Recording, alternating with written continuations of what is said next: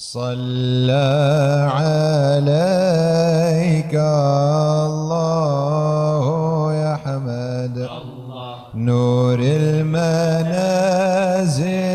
يا محمد Assalamu alaikum. As I begin my own spiritual journey, I want to hear from those who have taken this path before me. This podcast focuses on them and listening to their stories uninterrupted. My name is Hebah Masood, and I invite you to reflect on the trajectories of their lives and the guidance and blessings provided by Allah subhanahu wa ta'ala along that journey.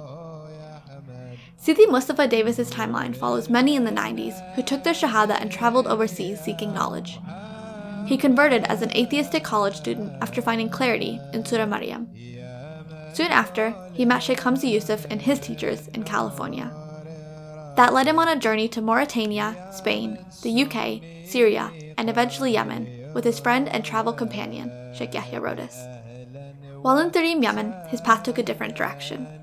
Habib Umar advised him that media production would be his path to Allah subhanahu wa ta'ala. And so he began his work with Habib Ali al Jifri at Guidance Media and Tabah Foundation.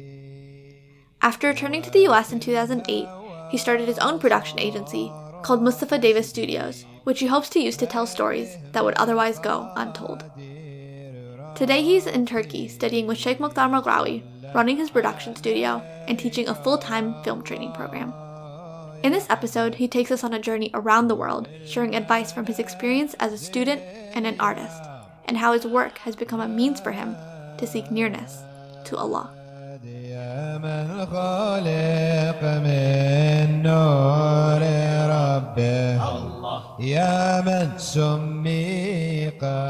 يا I grew up in in California, in the Bay Area, in the the mid '70s. I was born in 1973 in Mountain View, California. Um, not to a religious family. My mother is is uh, Roman Catholic. She's she's uh, first generation German. Uh, actually, we traced our roots back to to Luxembourg. So she's, I mean, they, they spoke German and they were from Germany. They lived in Frankfurt, Germany. My my grandfather, uh, my maternal grandfather, was a farmer in um, in in uh, in Germany, and then they they migrated to the states. And then my mother is first generation, um, and my father's Black American. Uh, he was raised in the South and then migrated to to Portland, Oregon, uh, before I was before I was born. Uh, and my father's actually he would say that he's between agnostic and and atheist, um, but definitely not. I would say he's spiritual, but not religious. And I would say uh, my mother's going to kill me for this, but I say she's religious but not spiritual. So they're kind of um, polar, opposites. And I don't mean that to disparage my mother. I, I just mean that typical, you know, kind of Catholic or Christian, um, you know, um, reality in the United States is that a lot of times, you know, you'll go to church on Sunday or on Easter or on Christmas or whatever, but that's kind of the extent of it. It's not like we were going to, you know, you know catholic school or you know serving as altar boys or anything like that when i was growing up. So it wasn't really religious environment um, at all. My parents split when i was when i was two years old so i kind of oscillated between my mother and my father um, and then i would get different things. You know when you would get in trouble on my mother's side then it was always you know you, you have to go to church uh, when you get in father in trouble on my father's side, there was not that that element there. So I kind of lived between those two those two dichotomies. I didn't grow up with my father. Uh, I, I, didn't actually live with my father until I was 16 years old. Uh, and most of the time I was spent with my mother, and they they remained close, and they're still close friends uh, to this day. So although I kind of grew up in what you know will be what would be labeled a broken family, um, it wasn't. Uh, there was no you know animosity between between my parents. So i didn't have that that contention but it, i would say that it wasn't a very spiritual environment at all. To the extent that by the time i was a teenager myself uh, had become an atheist as well. I, I, didn't i just didn't believe in, an, in a in a higher power. And and part of that had to do with you know at a young age going to church and asking questions. You know when you're young and you go to church your parents will go as a catholic your parents will go to, to mass which is in the main hall of the church and then the kids would kind of go to what i guess a quasi sunday school. And i would ask questions and and the the priest didn't like my questions because I, I always had an issue with the trinity. I didn't understand how god could be a human and not a human and a spirit and be all these three things uh, at once and i was told that you just had to you just had to have faith and you just had to believe. And i couldn't believe that that a higher power or a god would want me to believe in something that wasn't really possible mm. uh, to, to to believe in you know and this is you know my own personal experience. And so at some point in my early teens i become a, i become an atheist uh, as well.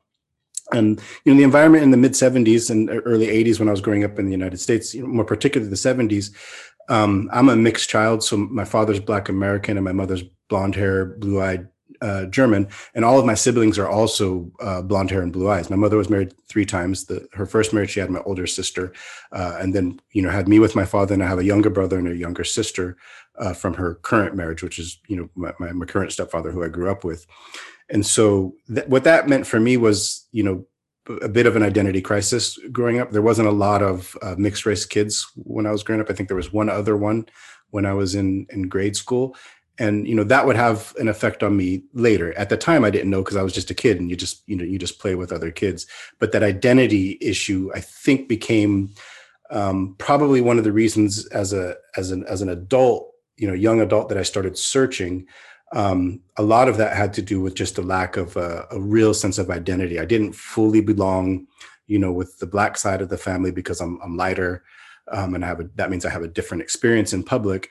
Uh, and then I didn't fully mesh with my white side of the family because I'm I'm darker, and you know, so I didn't fully mesh with them either. So I think you know, growing up in that time period in the '70s and, and that type of environment created uh, a type of uh, of identity crisis that I think I carried with me to to my later years. Thank you for um, that background and context. Um, so you're kind of questioning um, Catholicism. You're uh, what drew you to Islam? How did you learn about Islam?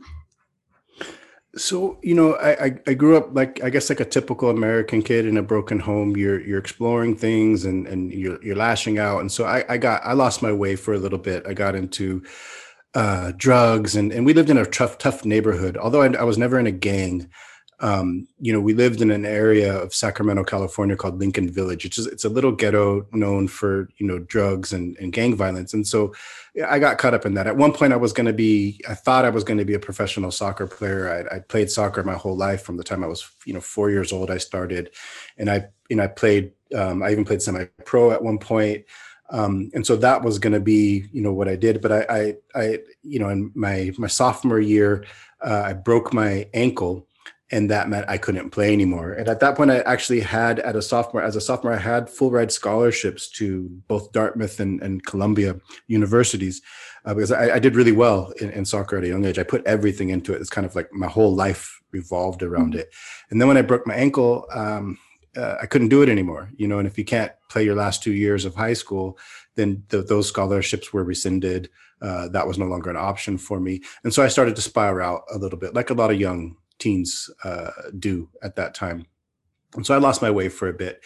Um, I moved to, I got kicked out of my house. I, I actually, at some point, I got kicked out of three high schools. Uh, and then I got kicked out of my house with my mother because I, I just became um, too much, I think. You know, in retrospect, I look back, uh, it would, you know, as a father myself now with, with, with adult uh, children. Mm-hmm. Uh, I really feel for my mother and the time that she had to spend with me back then. But at the time, I blamed, you know, my circumstance and my environment.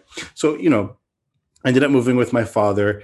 Um, and that kind of changed me a little bit, you know, especially with the identity thing, because now, you know, I'm a young mixed kid, and but now I'm finally living with a with my black father for the first time in my life, and so now I really start exploring, you know, blackness and and, and what that means, and, and how that what that means to me, and and and then how where do I fit uh, in in the in the world, and so I start to change my life a little bit, and you know, as a I, I remembered you know Catholic school, and I remembered you know people who'd come to my my high school to teach who had lost their way and then got back on track.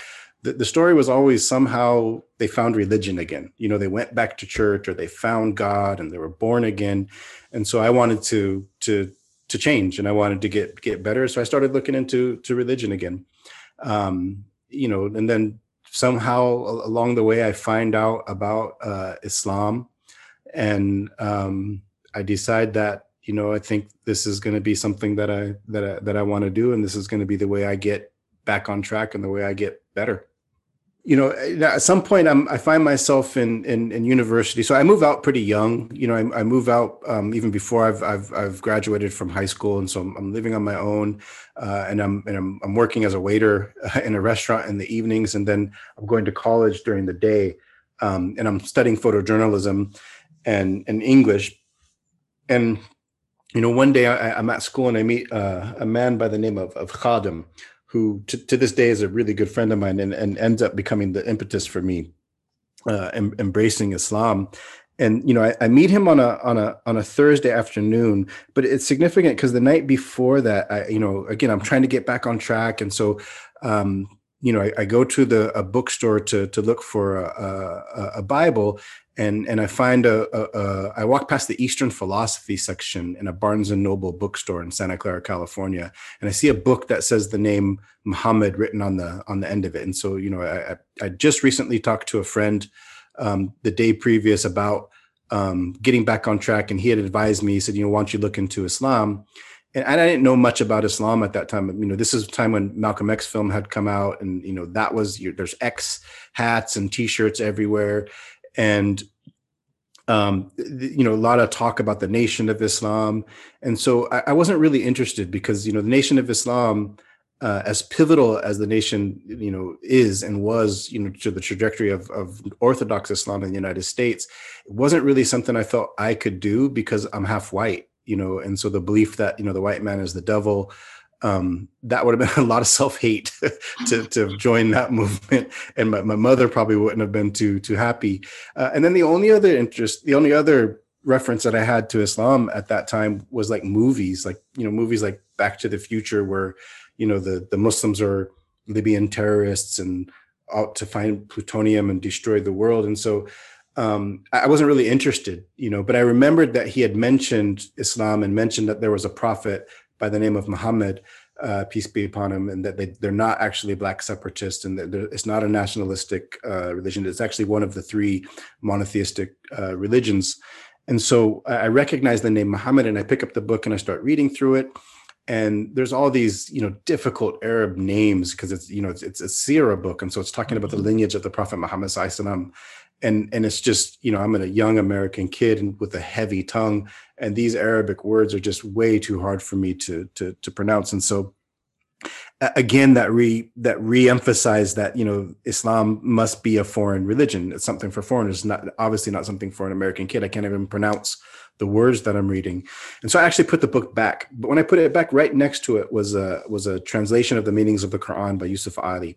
And i pick it up um, don't know why, but I, I, I do, and I open it up, a true story, to just a random page, and it's the very beginning of Surah Maryam. And so I just start reading, and uh, you know, halfway through, I find myself in tears. Um, I finish the surah, and I'm in the bookstore, and I'm and I'm in tears.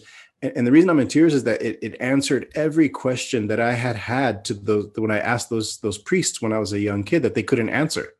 Um, and and and I and I really did want to believe as a kid. I just didn't find the answers that were suitable for me to to think like, okay, this is something I could commit my life to. This is something that I can have faith in.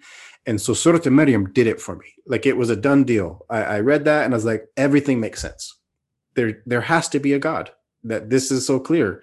I get it. So I actually bought the book and then I go and take it home. I read it two more times and I refused to read any other surah. I refused to read any other chapter. Now, I don't know anything about Islam at this point, other than the fact that they have a prophet by the name of Muhammad and then I've I've got this this Quran that I understood that was revelation that was revealed to the to the Prophet Muhammad But at this point, I didn't even know it was through um, through Sayyidina Jibril, through the Archangel Gabriel. I didn't know any of that, but I just knew that this was revelation. It was one of the three monotheistic uh, faiths, and so I didn't know to read anything else or, or, or, not, but I was ready at that moment to make Surah Al-Maryam, to make that chapter my religion because it answered all the questions that I had had as a kid.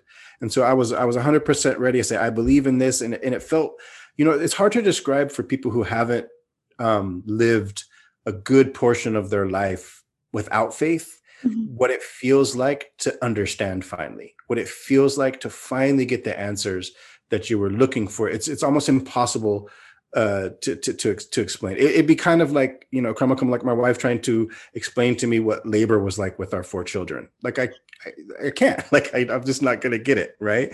And so, you know, I, I felt it was like a moment in my life where I just felt so open. I felt at peace and, and I'm not a Muslim yet, and I haven't committed to converting. I, I, don't even know that's what I want to do or that I, that I should do. Um, and so the next morning I go to, to, to college and then I meet this brother Khadim, who's a Senegalese brother uh, who had just recently been back to his his country, uh, and he had some like wallets and like dolls and, and things that he was selling at a little kiosk in the in the school. And so uh, I walk up and I'm just looking at the at the wallets and things, and, and he he says hello to me, and I say hello, and then the next thing he says to me, he says, "Brother, are you a Muslim?" And I was like, "No, that's a strange question to lead off with, you know." But I said, "I'm not." I said, "But you know what? Interesting." I said, "I bought a Quran last night." And he was so happy. He was like, Oh, this is so beautiful. This is so wonderful. And he was congratulating me. And he came over and he gave me a big hug and and then he just starts talking to me he says i'm a muslim and then he immediately goes into my very first lesson in in fiqh in islamic jurisprudence before i'm a muslim. And he explains to me that muslims pray pray five times a day. And he said now is one of the times of our prayers. And he said and we can't delay it. We have to we have to pray on time. He said would you help me? Because i don't want to miss the prayer. Can you watch my stuff for me when i go pray? And I said, sure. You know, I, I obviously the, the, I'm I'm not a good student, so I'll skip class, you know, to watch your stuff for you. And you know, he says, you know, can you can you sell this for this much and this much? And here's the cash box. If you could just give people change if they want something, that would be I'd be really grateful. And I said, sure. And then he left. And I'm sitting there, and I remember at this point, I'm not a I'm not a I'm not a Muslim. You know, uh, I'm in my early 20s now, and and you know, I'm in this moment where I'm trying to get better, you know, and I didn't go into detail, but, you know, I remember I said I, I lost my way a little bit. The drugs had come in, I had started stealing things and running with the wrong crowds and things. And so I look at the cash box and I think, hmm, I could just take that and he wouldn't know. And there's no way that he could get me. He wouldn't, I just wouldn't have to walk this way at all in school anymore. He would never see me. And subhanAllah, the, the, the moment I thought that, it occurred to my heart that you know, he knows that too. He, he mm-hmm. knows that. He he just told me to watch this stuff and he doesn't know me. I'm a stranger. He knows I could take it. And he must, he just doesn't care. And then subhanAllah, right at that moment, it hit me. Uh this was like the first time I had a desire for to belong to to to to something, to belong to a faith, to belong to a, a mm-hmm. religion.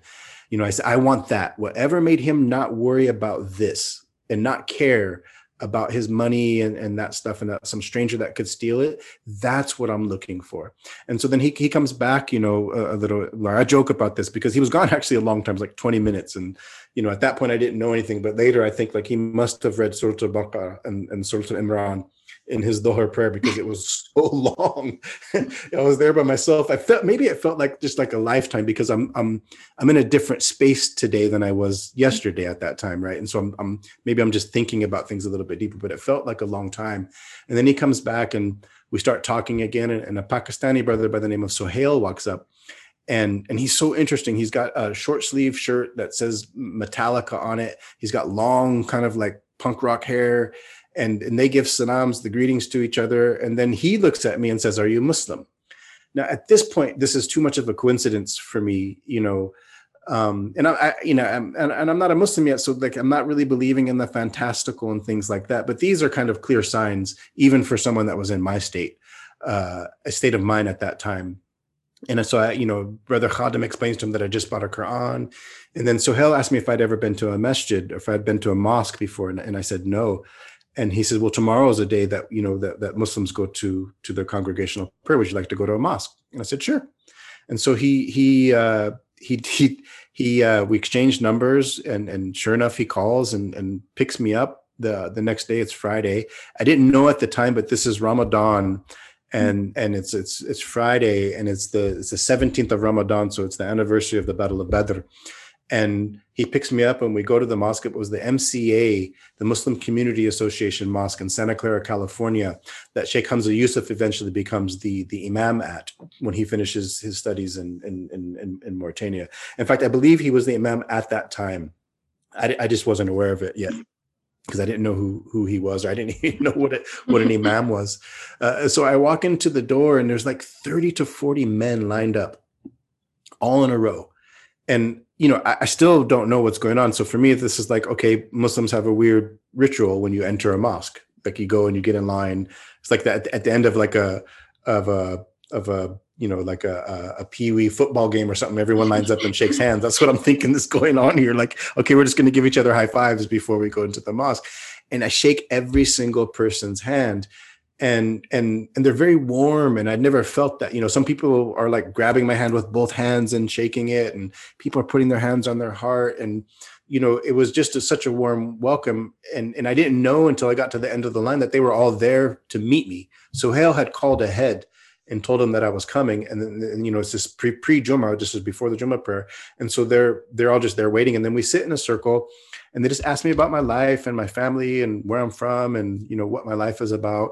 And you know, at, at some point they just said, you know, would you like to become a Muslim? And and I said yes. And you know, I was I was I, surprisingly to myself, I said I said yes. And so right then and there on that Friday, I said my shahada. So I learned about you know the Prophet Muhammad on a Wednesday, and then I become a Muslim on that Friday. And you know, and I'm mentioning you know if, if if someone hasn't lived you know a good portion of their life without faith, it's difficult to explain. Even the moment of shahada is really difficult to explain. And and I'll explain it, and it, it might sound a bit fantastical, but it was very real for me you know, for some reason, when he grabbed my hand and when we were saying the, the kalima, when we were saying the shahada, I closed my eyes, you know, but after I said it the first time, after I said ashadu, you know, Muhammad, ashadu anna Muhammadan abduhu wa rasulu, I, I, I had to open my eyes really quickly because I, I felt uh, Allah is my witness. I felt that I had lifted off the ground. I felt that I've, I floated off the ground like two feet and I and I scared myself. And so I, I opened my eyes really quick, and I'm, obviously I'm still sitting on the ground, but I felt that I, I had lifted uh, off the ground. And then later on, you know, after I had been studying for some years, I had explained that story to one of my one of my teachers, and he said that that was the weight of kufr. You felt the weight of kufr leaving you, and it was in, that was what was weighing you down and so heavily on you. And you know subhanallah. So that that's it's hard to explain to someone didn't didn't didn't feel that. But that's that's basically how i became muslim. You know a lot of people go through a long period of searching and studying and researching and you know comparative religions and things. And, and for me it wasn't. It was just i just wanted to get better. I didn't want to live the lifestyle that i was living anymore. And so i was blessed to learn you know the name uh and Muhammad and learn about the Prophet Muhammad and then two days two days later, alhamdulillah, Allah guided me guided me to Islam, alhamdulillah. What a beautiful story. Thank you for sharing that. Um, can you talk a little bit about how you first met Sheikh Hamza and how um, you know you decided to go overseas? I mean, pretty early on um, as a Muslim, you decided to go overseas and, and study. Yeah, so subhanAllah, you know, I converted in, in, in 1996. It's February 1996. And then by May of 1997, I'm in Mauritania in West Africa. Um, you know that, that that that was pretty pretty pretty fast you know yeah. so you know when, when i convert i i i end up meeting sheikh hamza um sheikh hamza yusuf and um, I went to a, a, a, a, dialogue. At that point, you know, there was a lot of still there was a lot of interfaith stuff that was happening in California. So it was a Muslim, Christian, Jewish dialogue, and they had Sheikh Hamza Yusuf. I believe it was at Santa Clara University. They had Sheikh Hamza Yusuf, a rabbi, and a priest.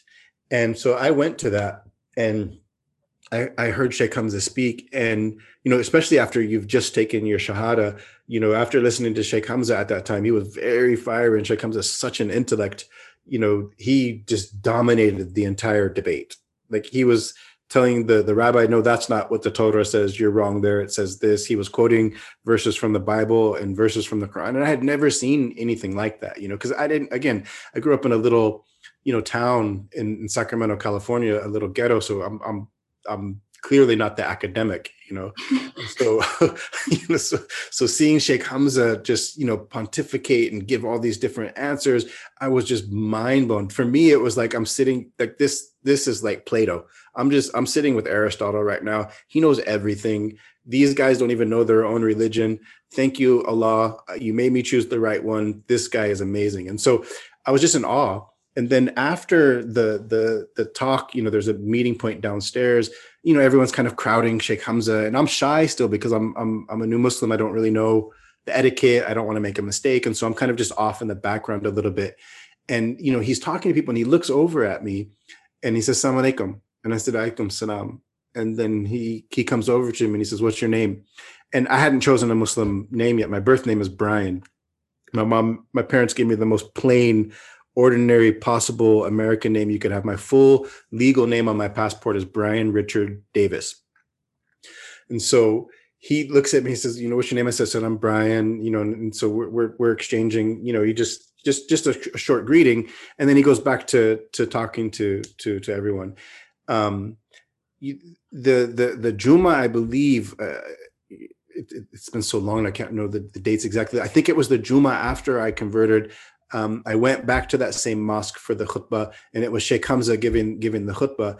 And then afterwards, uh, I spent some time in the in the bookstore there at the at the at the mosque, and and that was such a fascinating place for a young, you know, uh, new Muslim. Like you know, especially someone who doesn't come from a, a, place of academia. There's all these books and you know they're all in arabic and all this gold writing and i'm imagining like like islam has the answers to everything and that's just you know that's my experience when i'm going through. Look at they have books about this and books about that and the masjid kind of clears out and i'm there um, there's just a few of us there in the bookstore and then i'm there and i just hear from behind me brian and i turn around and it was sheikh hamza and he says salam alaikum salam salam and so you know we're, we're talking and then and then he's just asking how i am. And then you know he asks you know i don't remember how it came up but somehow the, the, the subject of my name comes up. I think there were people who were encouraging me to change my name by that point. That was kind of very that's what you had to do in the 90s you mm-hmm. convert here's your new name. Like you just here you go. And and and it's like a lot, a lot of times it was like a name that the poor convert couldn't even pronounce. Like you are now abdul razak and so like he's what's your name? I think it's abdul i don't know my name exactly yet. I'm learning how to pronounce it. That was the case for a lot of poor converts in the in the, in the 90s so anyways we get on this topic of name and and and you know i was so enamored and impressed with and in love with brother khadim you know who was the the the brother who you know had me watch his kiosk and was really the impetus you know for me becoming muslim. Uh, i said i think i'm going to choose the name khadim and Sheikh Hamza says, "Oh, mashallah, that's a beautiful, beautiful name." And then he said, "Have you considered, you know, the name Mustafa?" And I said, I don't, I, I don't know what that what that is, what it means. And he told me it was one of the names of the Prophet Muhammad It means chosen.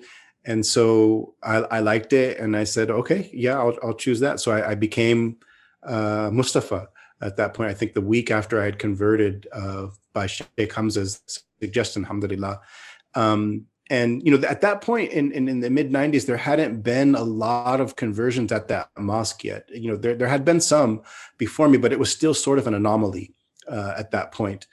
Uh, and so and sheikh hamza was this is before sheikh hamza was kind of on the, the speaker circuit and known. He's still working locally. I believe he was still uh, attending finishing his degree in university and was working as a nurse uh, at that time. And, what that meant was that you we, we got to get access, right? Because it, you know there, there wasn't a lot of people that were trying to to surround him, and so we got access. And so I immediately just you know uh, uh, developed a relationship with him, and you know a couple times a week I would go to his walk over to his house in Santa Clara, and he would teach me Maliki fiqh. I still remember the book; it was a lime green book that said Malikite jurisprudence on it. I was studying that book. I had no idea what Malikite jurisprudence meant. I didn't even know the word jurisprudence, but but I was I was just happy to be studying and, and learning something. So I immediately started after I converted, started studying. And you know, this is Sheikh Hamza is just fresh back from from from Mauritania from his studies uh, overseas, and so you know you're you're enamored with your with your teacher. You know one of the first signs of love is emulation. And so i wanted to be like sheikh hamza i wanted to do that you know and I, I, thought that if you wanted to be a good muslim you had to go overseas and you had to you had to study you know. And shortly after that you know a few months after that sheikh khatri Udbaib comes who's one of the first mauritanians to come to visit us in california you know by invitation from sheikh hamza. And sheikh khatri comes and and and he's teaching us you know, fiqh. And like here we are learning from this Bedouin sage that had never left the deserts before. Now he's in Santa Clara, California, in the Bay Area, and he's teaching us fiqh. You know, we're learning Maliki fiqh, and he's teaching us how to tell the prayer times with the sun, how to measure your shadow, teaching us how to how to make wudu properly. And so we're learning this, and and and Sheikh Khatri, you know, became pivotal in in my in my trajectory as a as a Muslim and I asked him if I could come back to Mauritania with him, and he said yes. And so, you know, I, I don't remember exactly how long Sheikh Khatri was in uh, California, but by May of that following year, uh, I was on a plane with Sheikh Khatri uh, back to back to Mauritania, and I didn't know how to speak to Sheikh Khatri. I didn't have any Arabic. Um, he had zero English. Uh, I knew how to. I knew the alphabet. I had memorized the Arabic alphabet, and I knew that my, my, some of our dear friends from the Syrians, I think it was uh, Uncle Tarif Al Arabi, who was well known in the Bay Area. Mm-hmm. Um, he taught me how to say khubs, bread, and mat, water. And so I'm, I'm here. I'm going to Mauritania, going to go live in the desert, and I got my survival tools. I know how to I know how to say I need to eat and, and drink. It was a really interesting journey from leaving California um, you know, because it's Sheikh Khatri leaving, and so there's you know there's this huge farewell for him. Um, all of the the you know the brothers and people that had been studying with him all this time come to the to the airport to see him off, and I get to kind of like tag along on, on this you know this huge farewell. So I'm feeling really great about myself because there's like 50 to 60 people saying goodbye, you know, to Sheikh Khatri, and so I get to be a part of that. Um, but we have a layover in in in, in Paris in Charles de Gaulle Airport. Um, and so we get there.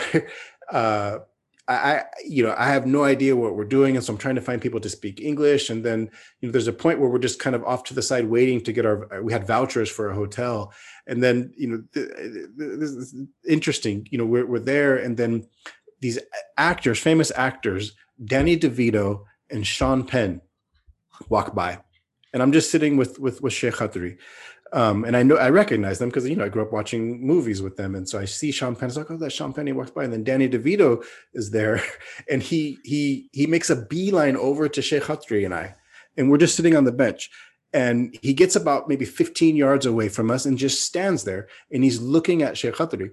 True story. He's looking at Sheikh Khatri, just looking at him, and then at one point he just stops and he puts his hand to his head and gives him a salute like a military salute. It gives Sheikh Khatri a military salute and then just keeps walking. so that was my my strange my strange trip back to Mauritania with with um, with with Sheikh Khatri. So then I end up there. You know, the next day we arrive in in, in Mauritania, and that kind of begins my journey of uh, of being overseas for for for that first you know about, about a decade um, at at that point. So that that was the beginning of me going overseas. What a great story. I can't, I can't even believe that happened. Did he do anything? Did he? no, Sheikh Khatri just kind of, he nodded. He nodded to him. Wow. But I, I was still to this day, it's like, wow, what a weird, what a weird exchange that was. That was just, and, and why did he, like, he must have seen something in Sheikh Khatri because yeah. he just, he walks mm-hmm. over to him and he's literally like 15 feet away. And I'm like this young American kid. I'm like, that's Danny DeVito. That's Danny DeVito. Danny DeVito's right in front of me, you know. And then he mm-hmm. just gives them this, gives them the salute, and then you know, Subhanallah, is on his way. um, can you talk about your, you know, the beginning of your time in Mauritania? Um, how do you survive in Mauritania without Arabic? Um, do you have culture shock? Like, how does that go? So culture shock, you know, Subhanallah, it it was culture shock. I'm a young American kid. I had the, the, the, furthest I had traveled out of the United States was Mexico and Canada for, for soccer, right? So I'm still in, in North America. So like the first time I leave the United States overseas, I'm going to Mauritania.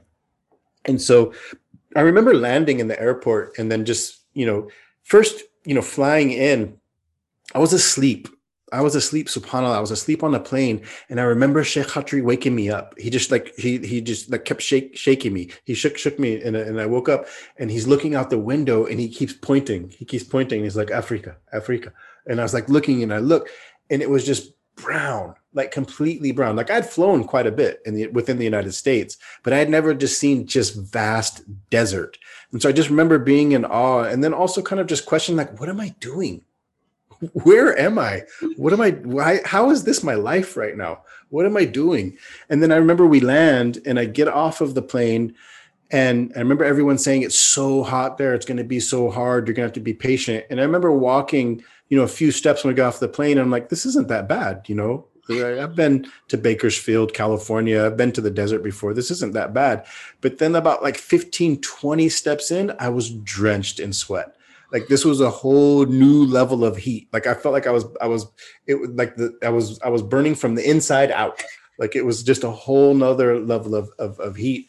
And then we make it to the to the residence where we're going to be staying because we're going to stay in Nouakchott, which is the capital city, for a night before we had make the journey out to Gero because it's a long trip to to to where uh, Sheikh Khatri uh, lived in, in in Gero. It's a, it's an entire day trip by by road, and and by road in Mauritania means that there's a road that's a marker, but it's too banged up and broken to drive on. So you drive in the desert uh, next to it.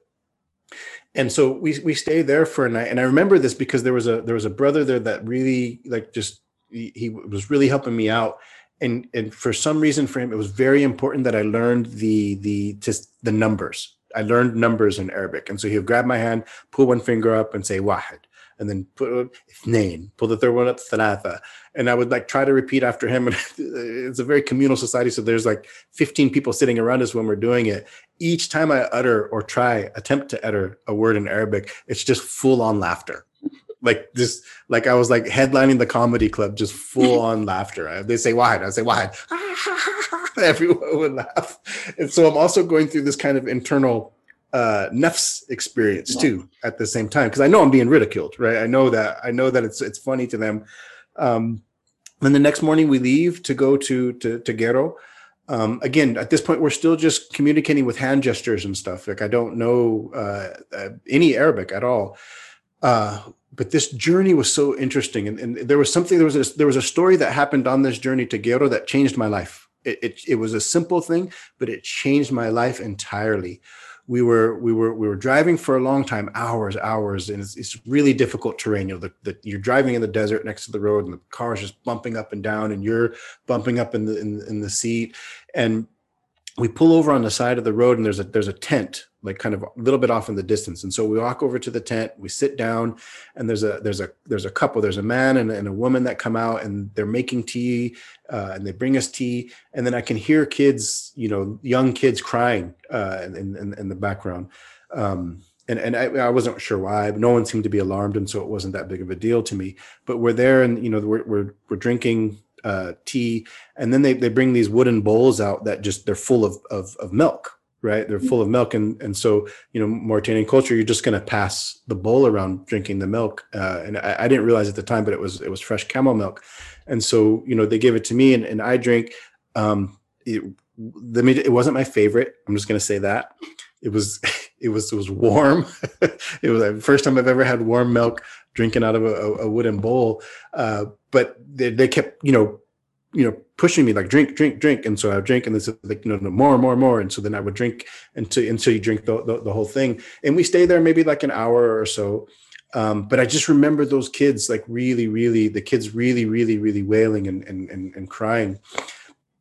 Um, later on, as I pick up the language a little bit and, and when I'm there, I, I, find out that that was just them, their hospitality and Mauritanian culture. And the kids were hungry and that's why they were crying. But there was no way that they, they were going to let guests come and not feed them.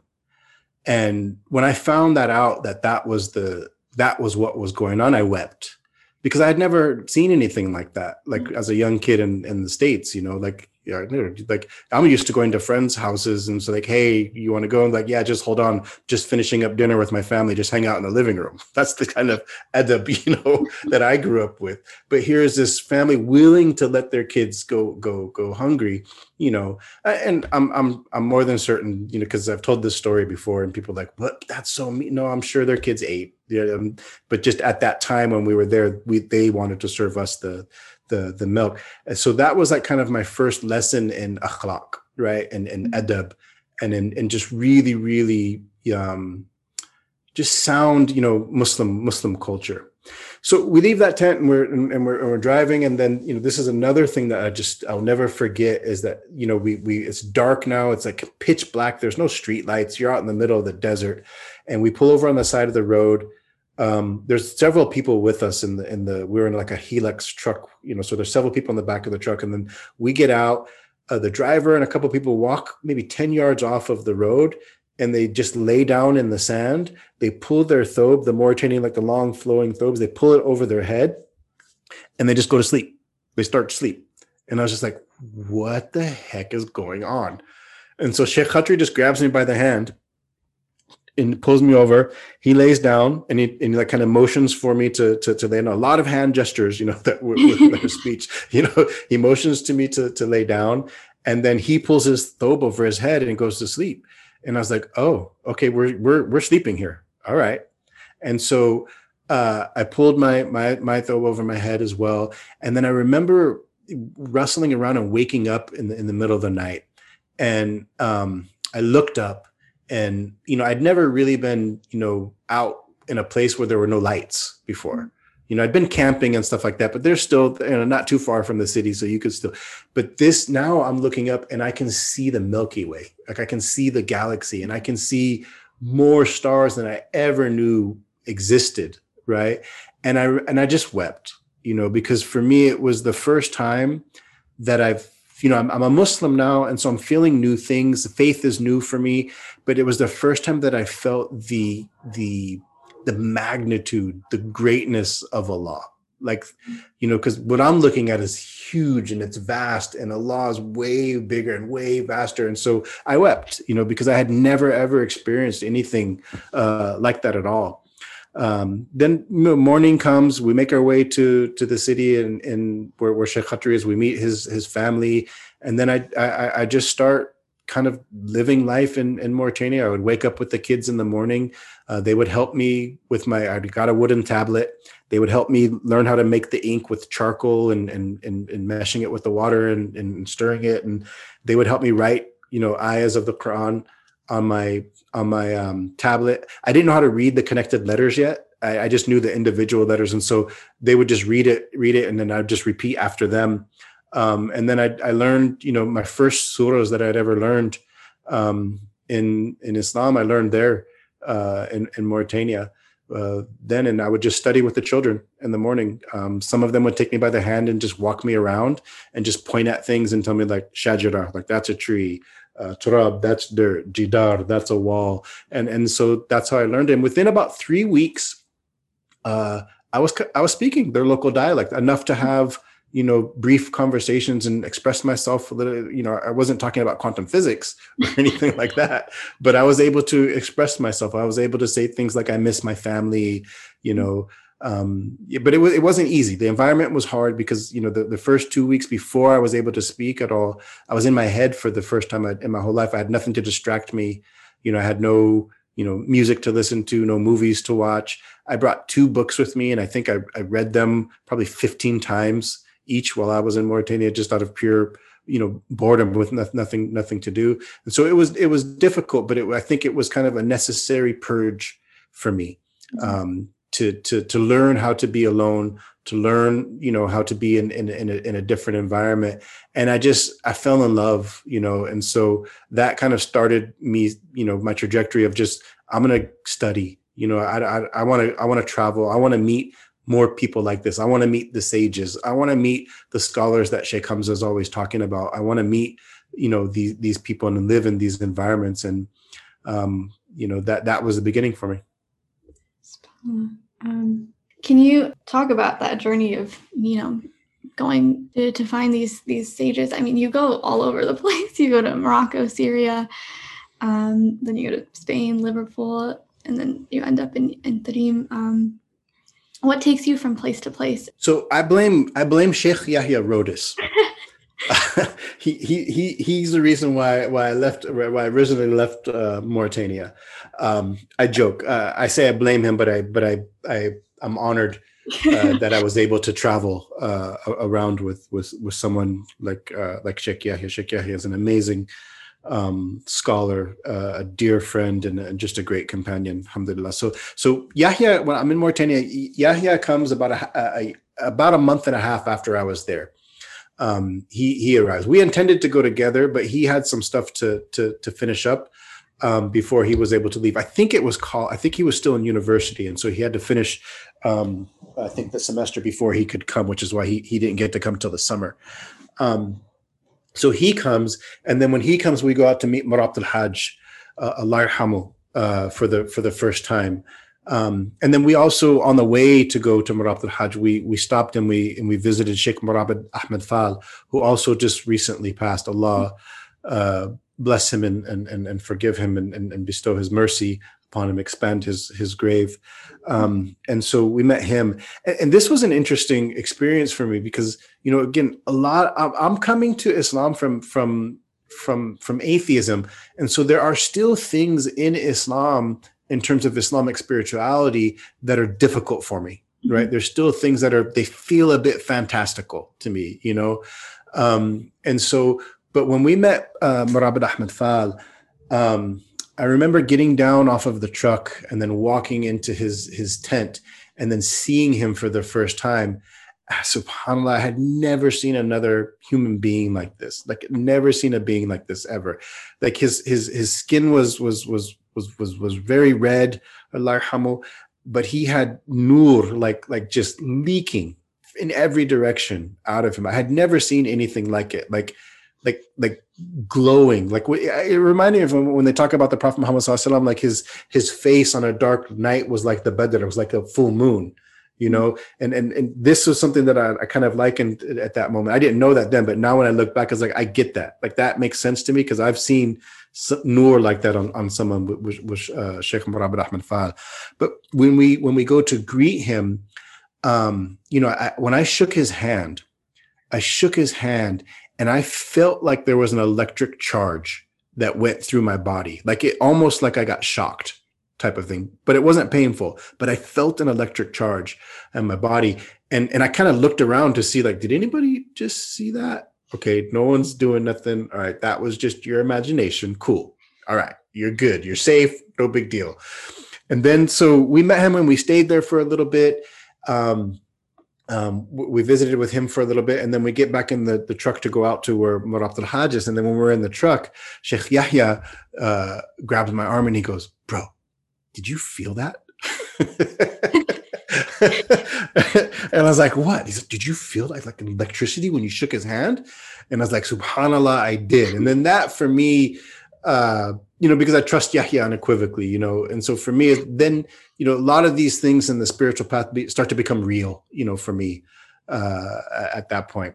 So we we go out to meet uh, Murabit al Hajj and we stay out there for for a little bit, and you know, uh, alhamdulillah, I was really uh, really grateful to Allah to allowing me to to spend some time and to to read with Sheikh Murabit al Hajj, um, which is you know something amazing. He's got you know all these fuqaha that he's that have studied under him that he's created you know throughout the world like you're talking the the you know the, the pinnacle of scholarship of our age you know mm-hmm. have studied with him like these these great luminaries and and here i am this this american kid from sacramento california in the bay area california and I, I show up with my wooden tablet that's got like the alphabet on one side and it's just got like Surah Al-Ikhlas, I think, and you know, maybe Falak on on on on the other side. And, you know, but I read it with him. You know, I was blessed to be able to sit and and and he he it wasn't like, come on, man, I'm an advanced teacher. What are you doing? It, he took the time and, and and and he allowed me to just read, you know, whatever little bit that I knew uh, with him, alhamdulillah. So Yahya and I realized that that you know after some time there that you know this is going to be a little bit difficult if we don't study the language formally. Mm-hmm. If, if we don't really study Arabic formally and get grammar and get sarf and these things down, we'll be able to speak here. But how much in depth are we going to be able to go into into our studies?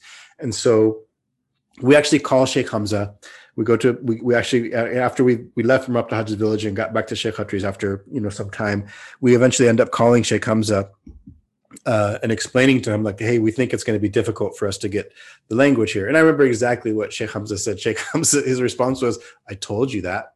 I told you so before you went. I told you it was going to be difficult." So here we are, these two, you know, kids in Mauritania being told, "Told you so."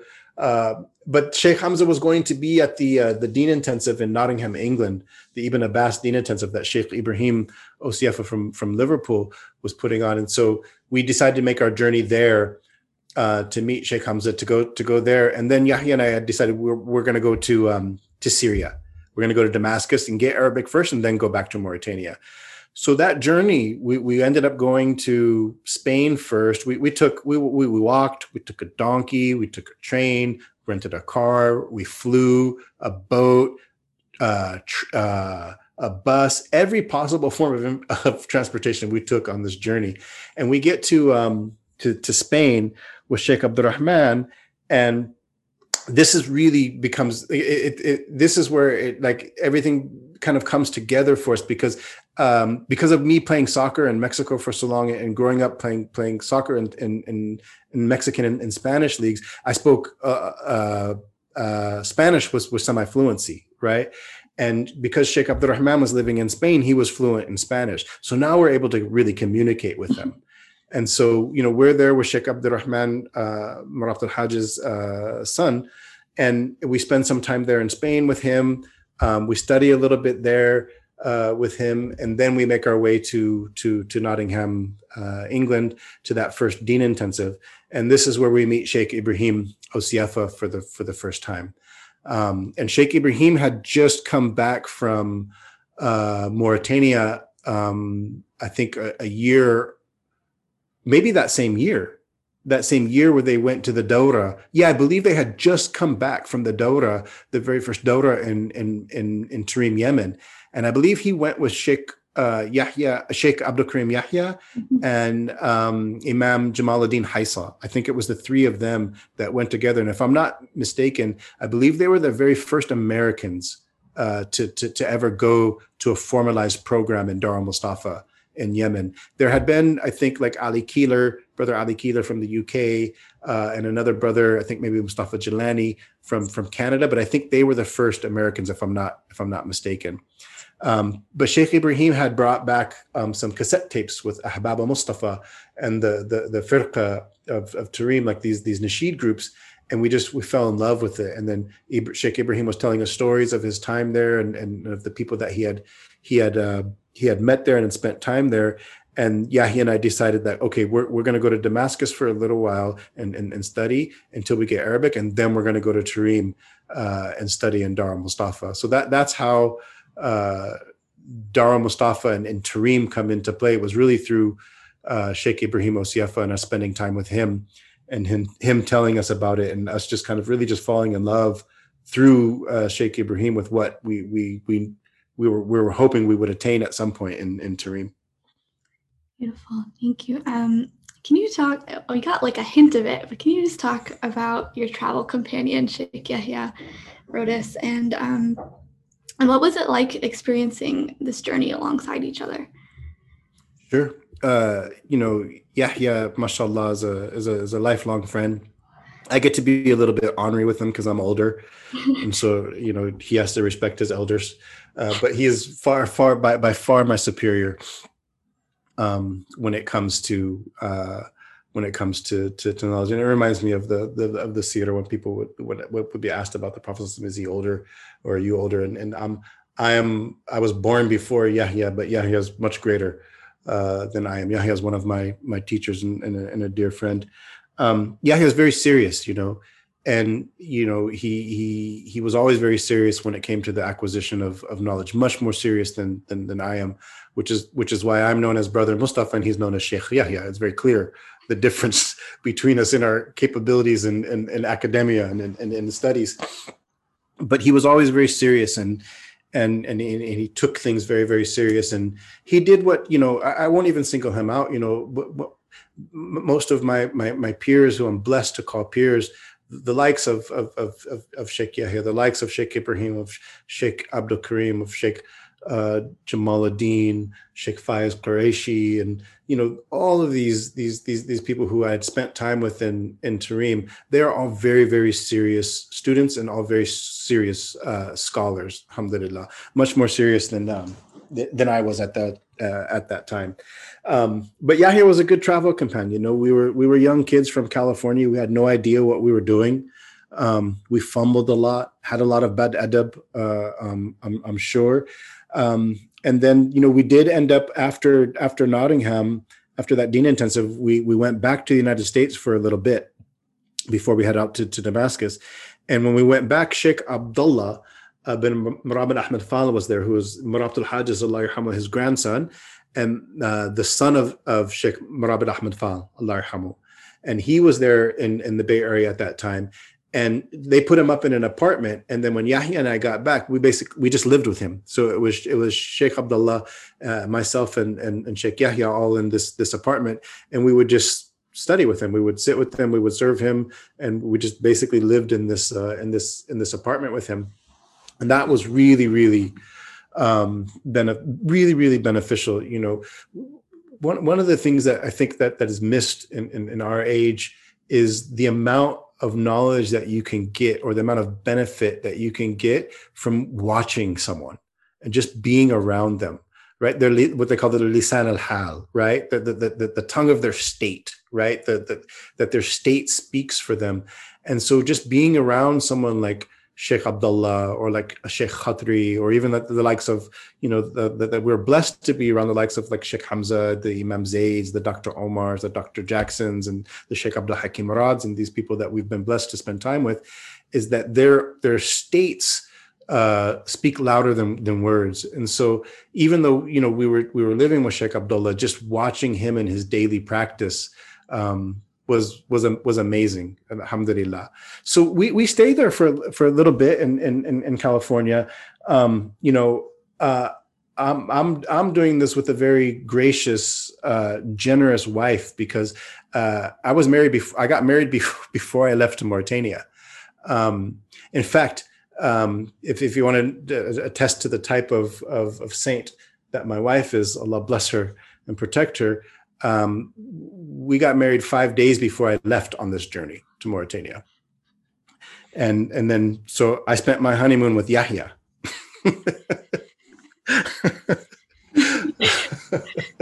uh, and and no, so we, we get back then. Then we end up Yahya and I end up going to going to Damascus. Now we we go together. I think Yahya went first, and then I follow with my with my family uh, uh, to to Damascus. But before we get to Damascus, um, you know, I believe we got to Damascus in 1999.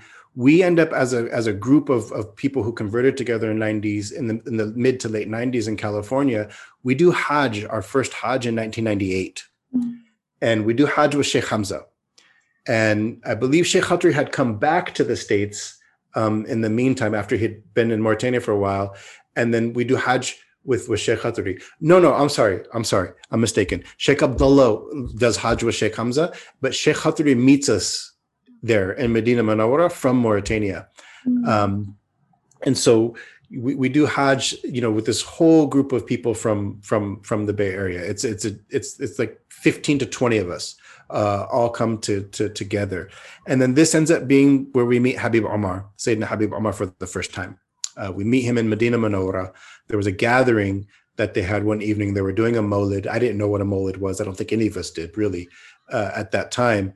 But I just remember where it was in Medina. And I remember getting close to the house and just hearing the salawat being and how that felt. And then I remember walking into the majlis. We all walked in together. All of us, Yahya was with us. All these, the, the, the Westerners are there. And we walk into this majlis together. And I just remember just seeing just white everywhere. Everyone's in white thobes and white jubbas and turbans, and and everyone has like like shawls, and it just everyone looked really beautiful, and it just seemed it was like so majestic, and they looked like angels uh, to me. Um, and there was a group of, of scholars sitting on one wall, and there's all these different groups of, of, of students sitting sitting everywhere. And I just remember the the way they treated us. Like they would, they were. It was just they honored us so much and i'd never seen anything like it like they were so concerned about our well-being like you come here sit here with us and you here and we all kind of got split up and everyone's like just sitting us and they're all like talking with us and you know there's there's nasheed going on and then i remember we were looking at the the the the the, the mashayikh the, the senior mashayikh that were sitting on the on the wall and we kept saying like that's Habib Omar because we hadn't seen him before. We had never seen a picture of him. Like that one's Habib Omar with the long white beard. That has to be him. Look at how long his beard is. He looks so you know scholarly. That's him, mashallah. And then when when Habib gets up to to speak, the students are hadahu hadahu Habib Omar, and like he was so young, you know, at that time.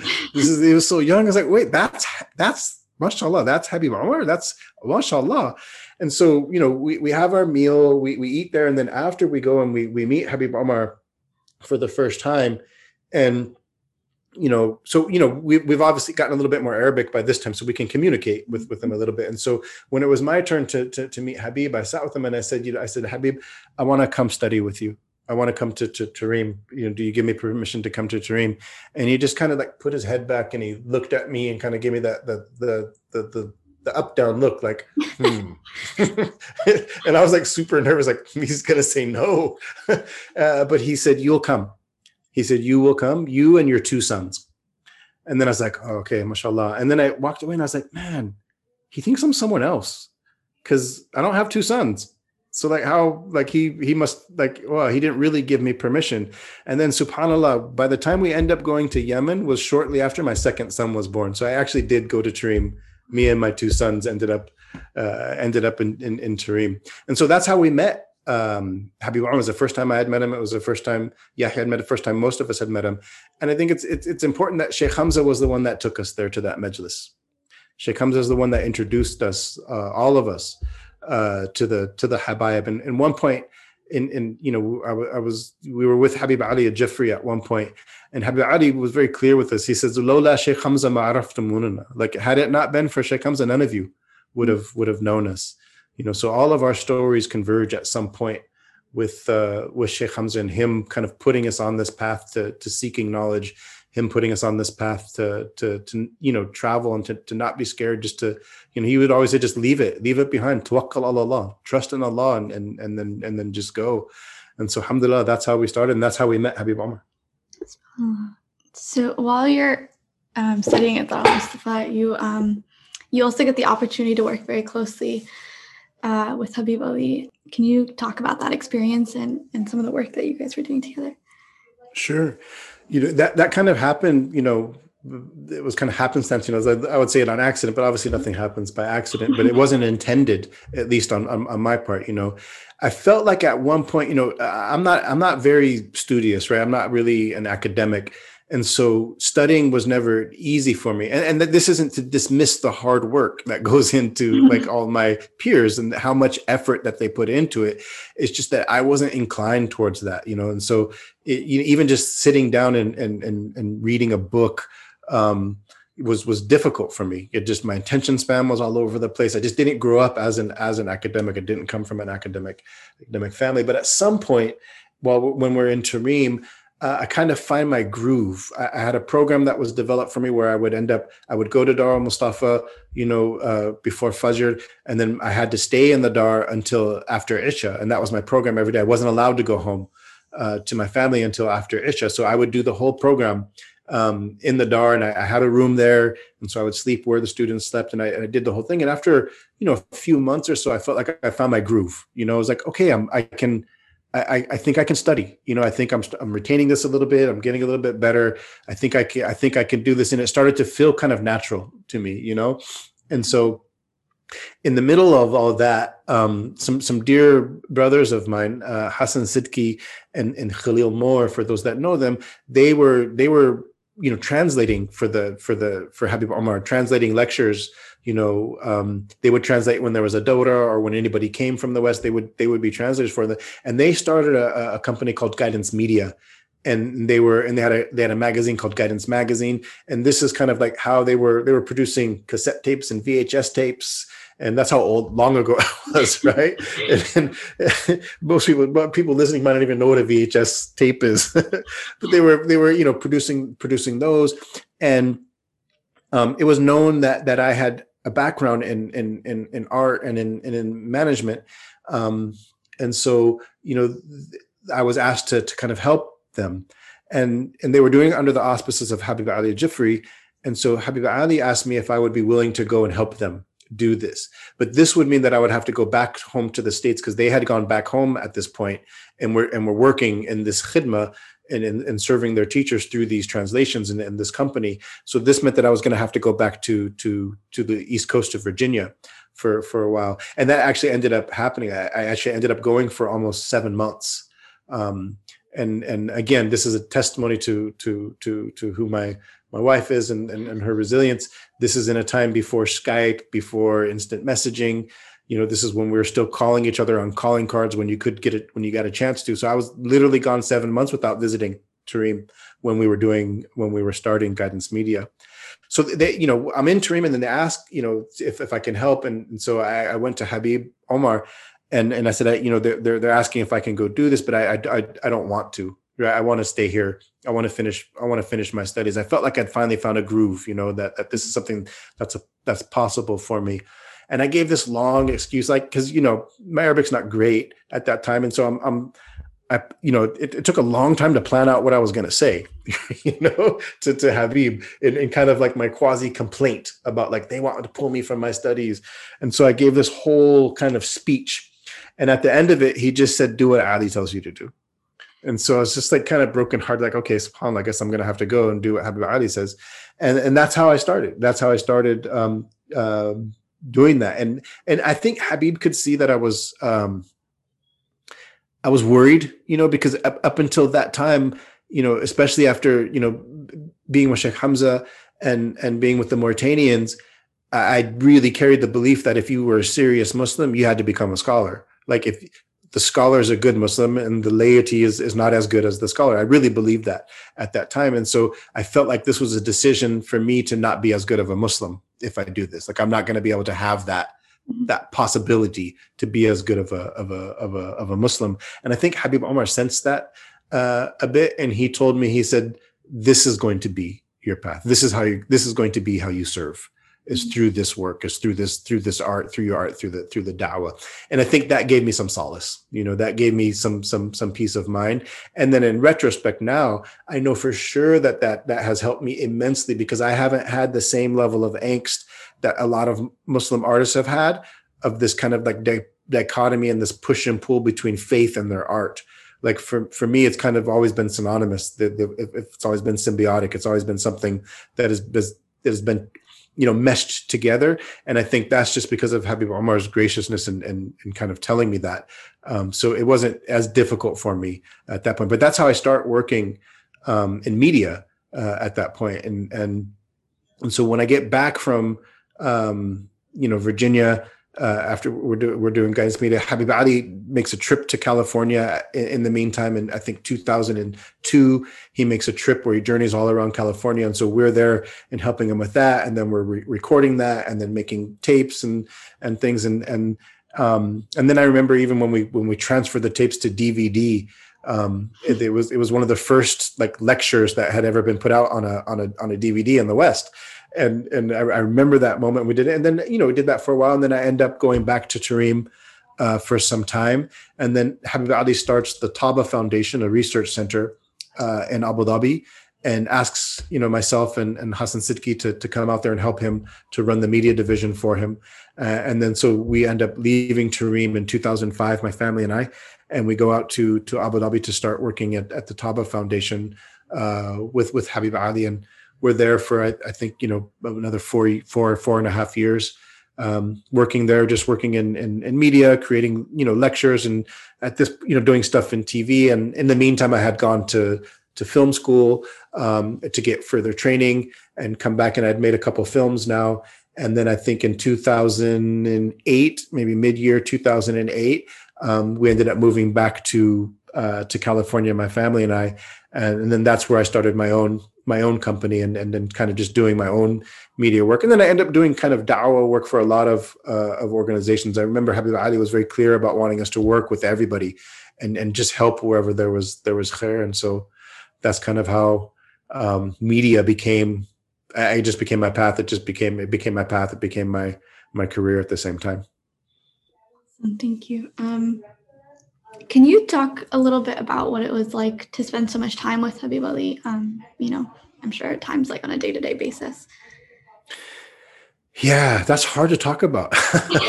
uh, it is because I, I'm, you know, one, you don't feel uh, worthy of it, you know, um, and then two, because if you're not still in that state, if you're not still working with them in that level of prox- proximity, it's it's there's you long for that, you know, you you you long for that, you know, and there were there were several several of us in Abu Dhabi at that time from the West, you know, Sheikh Jihad Brown was there, Sheikh Walid uh, Mosaad was there, um, Sheikh Musa Furber was there, you know, myself and a lot of the brothers, Imam Dawood Yassin uh, was there at that time, a lot of brothers from the West, and we, and we got a lot of time uh, with Habib Ali, you know, when we were there. I, have spent much more time with Habib Ali than I have with my own, you know, direct Sheikh Habib Omar, um, just by proximity of the of the work but it was one of those things you know where you get to see the teachings of the habaib and the teachings of your of your sheikh and your teacher put into action you know because you know habib ali is one of habib omar's top students and,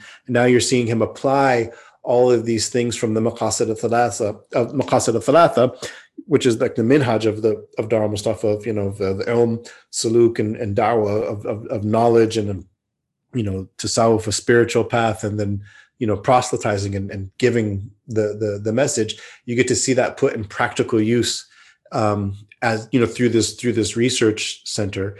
And i got to spend you know you know time and, and you know you, with the, when you have that proximity you have that level of time you get to explain a lot about yourself. They know about your life. You get to know about theirs and one thing I would say is that you know the longer you're with these people, and I won't single Habib Ali out here, but even like the likes of of, of, of Habib Omar and that whole da'ira, Habib Omar, you know, you know Habib Ali, you know Habib Qadim, Habib Habib Hashim, Sheikh Omar Khatib, you know all of these these these people who spent a lot of time in in, in proximity with with with Habib Omar, you know, you the longer you're with them, the more in awe you are of them you know the more you see of them the more because you get to see them in real life situations you know.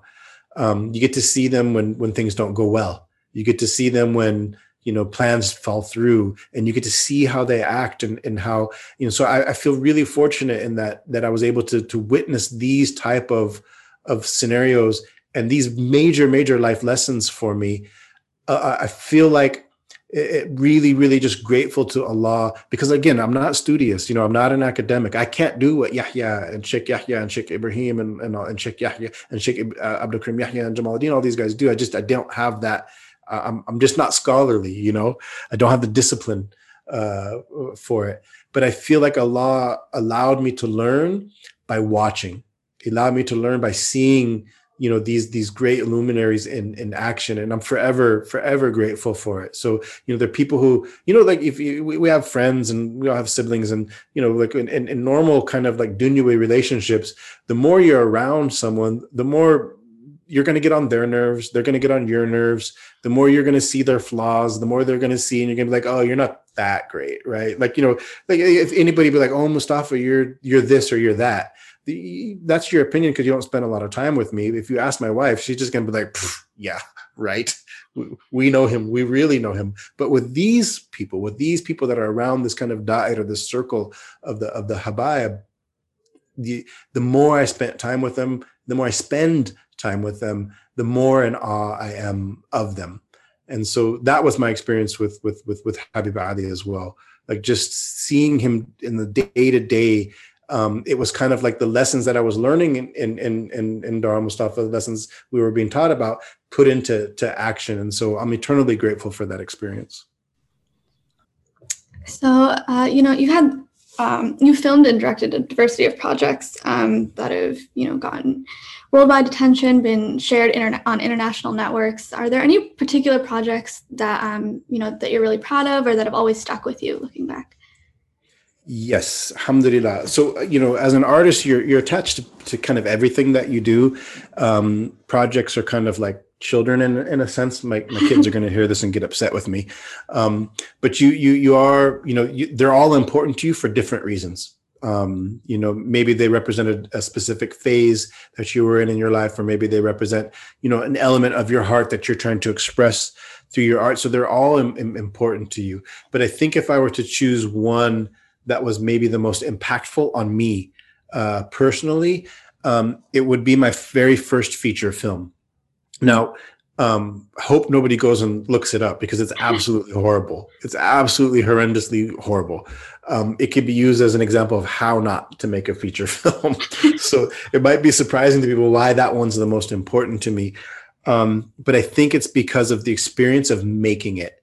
Um, it, it, was it, it's a film that we did called Common Ground, uh, and it was a film that I did featuring Habib Ali Jiffri, um, there were other, you know, many other characters in it. Like, you know, Amr Khalid was in it. Tariq Suwaidan was in it. Um, you know, um, Dr. Jonathan Brown was in the film. But what it was was a film that that we made that had happened just after the Danish cartoon crisis. Mm-hmm. If anybody remembers that, like that was a big thing uh, back then.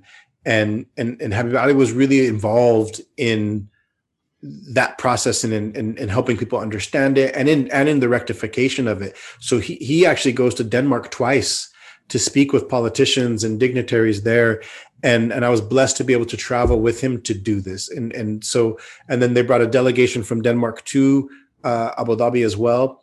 Um, uh, many of them non-Muslims, you know, to just uh, understand it and to to engage with the Muslim community. So there's a couple of reasons why this one's the most important to me, or why it's maybe the most Im- impactful. One is that it's my first, right? It's my first my first feature film. It's the first thing that I'm doing after I get out of out of film school. Um, and so there's there's there's a lot of nostalgia in that and and, and just you, you invoke those feelings that you had of angst and fear and you know here i am doing it you know and there's a happy valleys in the film like what if it's just horrible? And unfortunately for him it ended up being horrible. But you know just you know traveling with him but watching how you know he was so gracious in dealing with these people who just didn't really understand islam uh, at the time. And then just you know being able to to witness that and to to to be able to to travel you know with him and to and, and with all the people that were involved uh, in that in that process and to see that whole process that film still really really sits uh, really close to to my heart. I think that would be um, uh, number one. Um, number two would be my second film my second feature film. The, the common ground film ended up being shown in, on arab tv uh, I, I, don't remember the channel at, uh, offhand right now, uh, but the, the, the the the film that I did on um, HIV/AIDS orphans in uh, Africa in Malawi called The Warm Heart of Africa. We, we actually never ended up re- releasing this film. It's actually still unfinished. Um, but this film was important to me just because of the, the, the topic. It was the first time that I realized that as a Muslim artist, that my art didn't have to necessarily be uh, overtly Islamic. Now, what I mean by that is that it didn't have to be a themed Islamically. Like I didn't have to make a feel a film called "Why I Wear Hijab" or the understanding of jihad right like if this is it was a film about hiv aids orphans and the majority of the people in the film are actually christian um, and it's it's it's a, it's a but it's a topic that that is important to the the entire world especially you know, when we talk about orphans and the fact that our prophet muhammad himself was orphaned. Um, this showed me that this was kind of the film that showed me like okay my I, I can be me i can be who i am and i can create art that is beneficial to the ummah that is still kind of uh, keeping in line with what my teachers want me to do but following different themes. And so i think those two films for me are the ones that stuck uh, closest to me. And, and ironically you know you, you mentioned in the question that I, have had films and alhamdulillah by allah's grace films that have won some awards. We've had films that have been you know shown to millions of people on pbs and then um, pov and you know the the Atlantic, WNET, 13, and, and these type of you know Western stations. But the two films that are most important to me are are one that no one's seen, and the other film, which is probably my, my worst film that very few people have seen. Um, thank you, thank you so much. Um, can you talk generally about Mustafa Davis Studios? What kind of stories um, are you aiming to tell uh, using photography and film? And then specifically, um, when you're photographing or filming scholars, um, you know, I think a lot of your work captures sort of this both majestic but also soft human side of them. What are you aiming to capture? MashaAllah.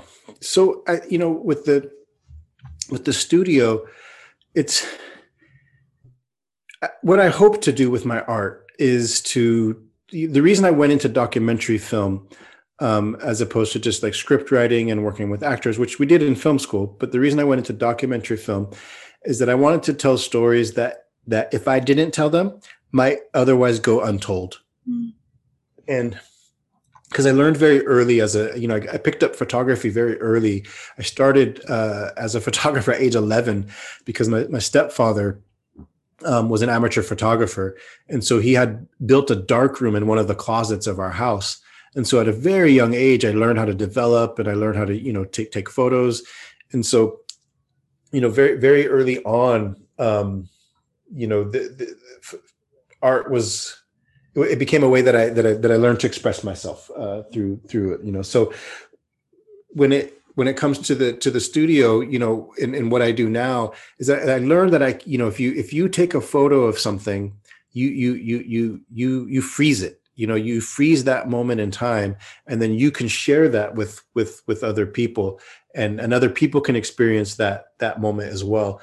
And so i think you know for me i learned that if i point my camera at something i can give it significance and so i think i, I wanted to to to to tell stories that if I didn't focus on them, they might otherwise go un, untold. And I learned that you know you can you can you can make something significant if you you know package it a certain way within the art and get people to pay attention to it. You know, and that's part of what the, the Malawi film was. You know, it was I had never even heard of Malawi when I before, before I researched just to go do go do a film there, and then I end up doing a feature film about it. And you know, if that film goes and gets shown, then those people can also experience that same thing. So I think you know through the studio, I wanted to tell stories. Um, I do. I want to tell stories that might not other uh, otherwise go go told. And I want to tell good stories, you know. And I want.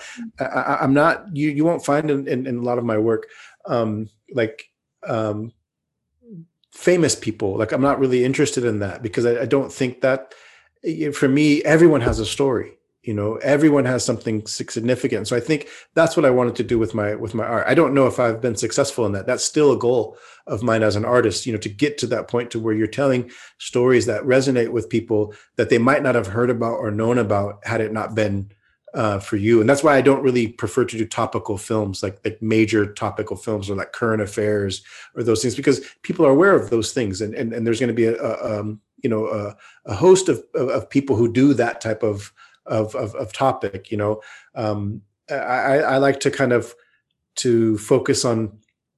Uh, maybe what what might be hidden to people for the for the most part and so you know for at least for, the, for my career and for my work that's what i hope that the focus is um, when it comes to to, to to photographing scholars, my goal is is to well, well one I'm usually scared when I'm photographing when I'm photographing scholars, um, especially when you you know when you're in close proximity uh, to them because you know you it's just it's just a very daunting thing and, and I feel like it's a very heavy you know heavy responsibility what I'm, I guess what I, it's not something I really thought about to, a lot, to be honest. And so I'm kind of thinking it as I'm working it out as I'm, as I'm talking now, but I think, you know, I, I hope to be able to show through my photos, the, the, I hope to evoke a, feeling, right? Like what it feels to be around uh, these scholars, what it feels like to be in their proximity, I want when people to see when people see the photos to to experience a, a, that or at least a portion of that uh, to to the best of my ability. And I don't know if I'm always successful uh, if I'm always successful in that, but this is why I prefer candid uh, photography. Like I don't do a lot, even like this the photos that anybody will ever see of of of, of scholars that have been you know blessed uh, to take. Uh, they're they're they're not posed right? So I, am not asking, you know, Sheikh, can you sit here and let, let me set up the light and then I'm going to take a, a, portrait of you. 99% of the work that I do is candid. So even if they're a portrait, I'm doing a portrait, a real life portrait. Uh, and I just really believe in this. I believe that what happens in real life is much more interesting than what happens, you know, when, when we concoct it ourselves or when we create a fiction uh, ourselves And so I think a lot of the time when I'm photographing scholars, the, the thought process is more like trying to isolate to get a nice candid photo that people will appreciate later without having them stand still or without having them be like i'm never going to say like like I, I, can't imagine ever doing that like saying to one of my teachers sheikh would you mind standing here against the wall? All right hold on just i, I don't think i could ever do that. Uh it's up too too too shy i wouldn't want to take away from them. So i think you know just trying to catch them candidly and and and show the experience you know through through the uh, through the photo to the best of my ability to give people a feeling of like this is what it's like to be around these people you know um, I, I hope to document this my, my age. And and and I don't mean as a photojournalist or as a documentarian. My my I hope to document my experience of this age right? Mm-hmm. I, I don't believe in objectivity in, in art. Uh, I think that that everything that we do as artists is, is subjective. If I point my camera at a specific direction, that's a subjective choice. Um, if I if I exclude something in a shot, that's a subjective choice. And so I'm not trying to create kind of like a universal experience of this is the world. I'm really just trying to photograph and film my experience of the of the world, and hopefully people that will translate uh, something to people, and there'll be something of, of benefit, inshallah.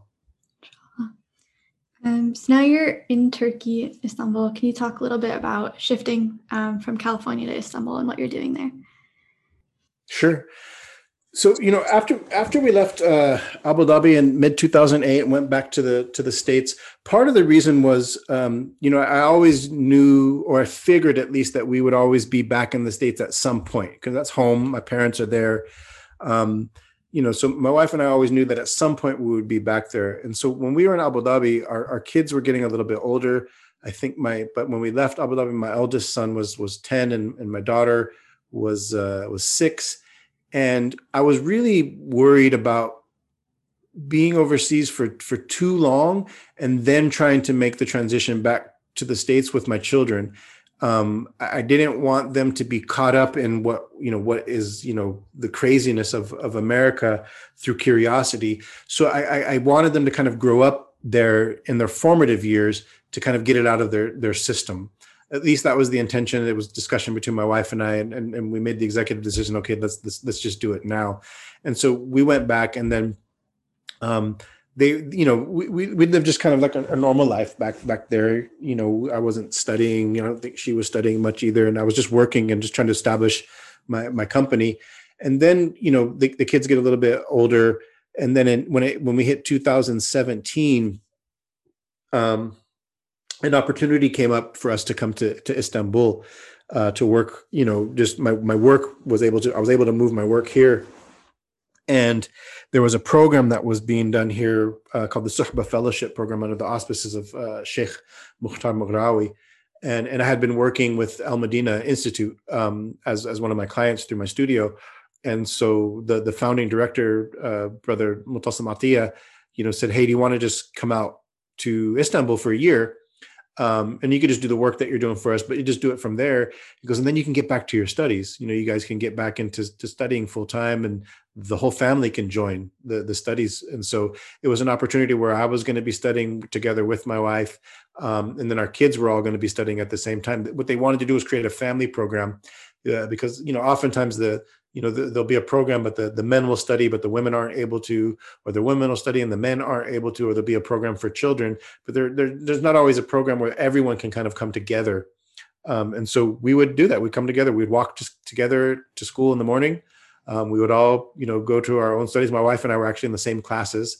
Mm-hmm. Um, and then they would, we would walk back home. Like we all became students again. And then I would, I would work in the evenings and and so they, that opportunity came up and we just we couldn't say no you know because once you you know again i always had the desire to to, to pursue scholarship i'm just really bad at it I'm just, you know, like I'm the, I'm one of those guys like on, on American Idol, you know, sitting there before the judges and they just really want to be a good singer, but no, man, you have no business singing. someone, someone should have told you. And I, am that guy. I'm the guy who have no business studying, I have no business seeking sacred knowledge, and you know, and but I just I'm I'm that honorary guy who's just like, no, I'm gonna do it. I'm gonna do it. And so we were excited you know, to to to get back to that, and then to be able to do it in a way where I'm I'm doing it through my work, and so there's not this kind of strange, you know, uh, dichotomy between my my work life and then my my my my study life and then my home life. We were able to do it all together uh, at once, and so you know, and and if you know, if I'm honest, you know from from our trajectory of you know being overseas and and and, and studying and, and and working and these other things it wasn't easy for us in the in the united states. That wasn't an easy time when we when we went back. And you know my kids you know became quintessential americans. Uh, they had forgotten what life was like overseas. They didn't remember their time growing up in yemen on the streets of tarim they had forgotten you know life what life was like living in, in, in abu dhabi. Um, and so you know they were and they were all my, my they were all on their way to to being you know professional martial artists. You know my son's a, a wbc belt holder in muay thai kicks, kickboxing. Uh, my daughter is a boxer. My, my my middle son's a boxer. And you know that consumed life. That became their their their life and so when we came to Istanbul, I'm saying it from a place of nostalgia, but my, my children came kicking and screaming. It wasn't their favorite. It wasn't it wasn't like their plan and, and their goal. My son was just about to go professional. Uh, and so when they got here, you know, my wife and I are really happy to be back in our studies again. And it's like, you know, everything is awesome for us. And for them, it's like, where did you bring us? Like this, why are we here? There's no boxing. Like, how are we going to how are we going to live our live our lives? And so but then you know what? Subhanallah they they they got into it. The, the program was great. They got into their to their studies and they ended up ended up loving it. Um to the extent now you know we're in you know we got here in 2017 it's 2021 now.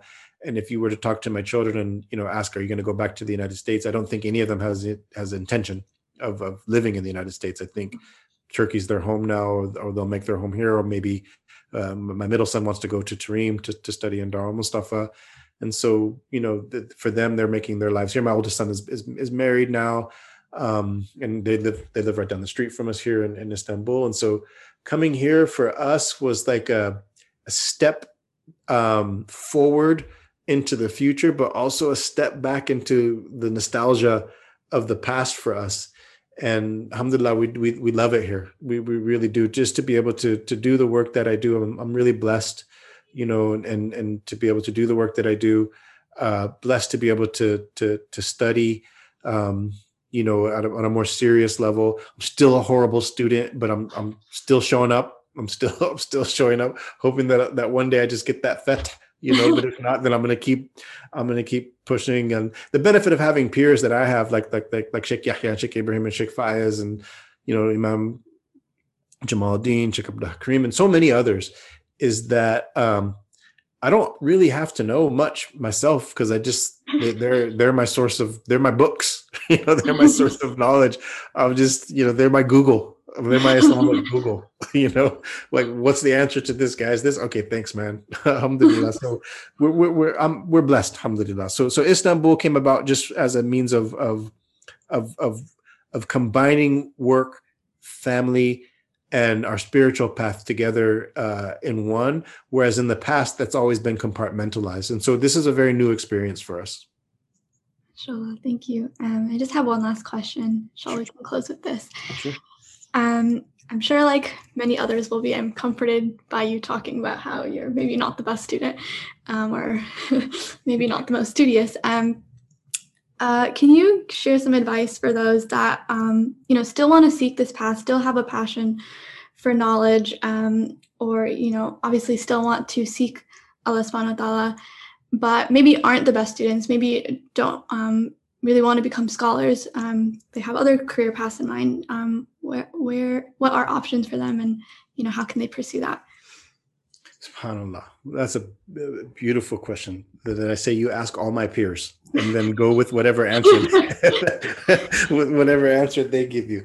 I, I, would say, you know, don't give up, right? Don't don't don't give up. You know, at one point, Shaitan and, and my nefs got the best of me and and and and and I wanted to give up. Um, and you know, I joke about it now, but there have been times where it's been difficult for me.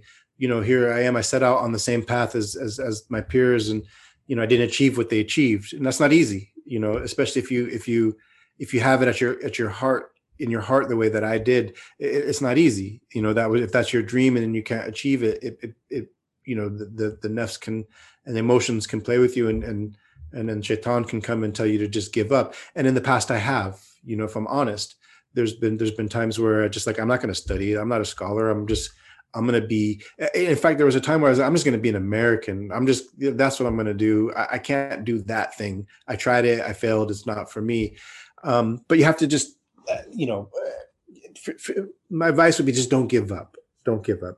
But also know that there's many paths, right? There's, there's many paths, you know, to, to, to Allah. Now I haven't achieved what my peers have achieved, but like I get to, to, to, to, to, to hang on to their coattails, you know, um like i always i tell people you like just just be you know like the the, the prophet muhammad said din akhi right? A man is on the religion of his companions right? So you have to have good companions.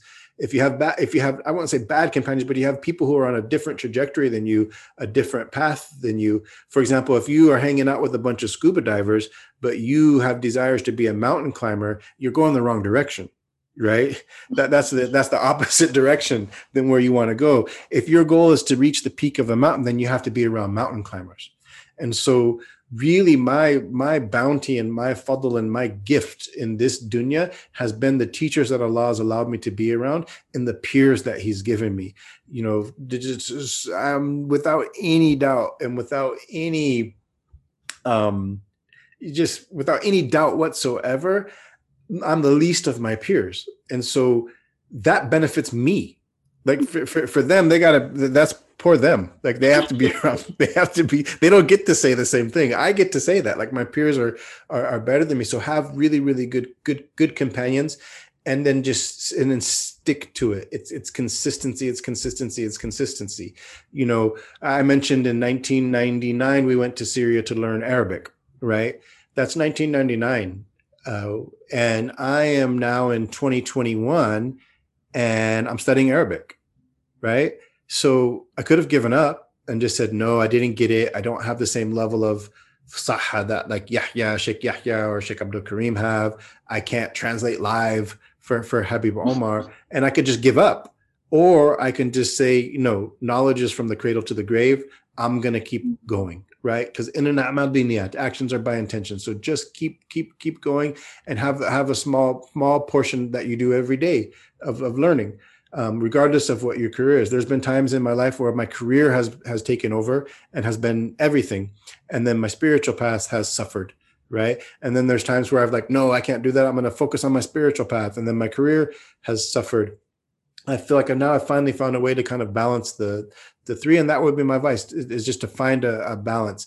And if you're not studious it doesn't mean that you can't study. If you're not studious it doesn't mean that you can't surround yourself with people who are and so that you can benefit from from from that knowledge right? I can either i can either open up you know ihya ulumuddin on my own and try to read through it or i can go to my teachers and my peers who i feel embody what's in that and benefit from them that way and so for, for me, more than anything, is just don't give up. You know, don't don't don't be so hard on yourself, but always have something that you strive for. Imam Zaid said this to me once. He said, you know, the difference between a, this new generation and my generation, he was speaking of his own generation. He said, when I converted, we translated Islam as surrender. And so when we surrendered to the will of Allah, we knew that there was something we had to give up. We knew that there was something that we had to strive for. He said, but this new generation translates Islam as peace. And so, so you find people who they'll, you know, they'll, they'll, they'll, they'll acquiesce to this religion and they'll, and they'll, and they'll, they'll, they'll, they'll try to follow a spiritual path, but there's not an element of sacrifice of something that they're willing mm. uh, to give up or something that they feel they need to give up. So we're, we're developing this kind of community where everyone's just comfortable where they are, but there's not a lot of muhasaba. There's not a lot of muraqaba. We're not calling ourselves to account. So we're not doing this, you know. And if we're honest with this, like we've we, we faltered. I've faltered so many times. I've faltered majorly, major. I've made major, major mistakes, major, major mistakes. And Shaitan will come and say, "You've made major mistakes." People have seen those mistakes. Therefore, you're no longer worthy of a spiritual path. You should just stop but that's not the case. I mean, we're all going to make mistakes. The Prophet Muhammad said that the children of Adam are prone to mistakes. The best of them are ones who make mistakes and call on Allah for forgiveness. And so that's what I would say. Be easy on yourself, right? Keep keep striving. Don't give up. I am now 23 years later, still studying Arabic. 23 later, 23 years later, and not studying Arabic like, oh, I'm studying balagha now, right? So that I can, you know, write my own tafsir. I'm studying Arabic that I should have got in probably year 2000 or 2000, 2001, but that's okay. The point is, I'm still doing it. I'm still studying. And so my advice to people who aren't as studious, they're maybe a little bit like me, just keep going and, and don't stop and you will get what you're supposed to get. You'll get your portion. Uh, you know, I tell my kids all the time, you know, we, we, we, we, we don't own results. We only own two things in this world. And this is something that's been taught to me by, by my teacher. We only own two things. The only two things that we can do. One is intention and second is effort. That's it. That's what we can do. That's our commitment. The results aren't up to us. I, I, I went in uh, with the same intention that that my peers went in to get this level, to get knowledge, and to become to become a scholar But the results aren't up to me. The results are up to Allah. I didn't achieve what they achieved, but Allah allowed me to achieve something different. Alhamdulillah. Thank you so much for your time and your advice and all of your amazing stories from all over the world. my, my, my pleasure. Alhamdulillah. Alhamdulillah. Thank you so much for, for, for having me. Alhamdulillah. It's been a pleasure. صلى عليك الله يا حمد نور المنازل يا محمد.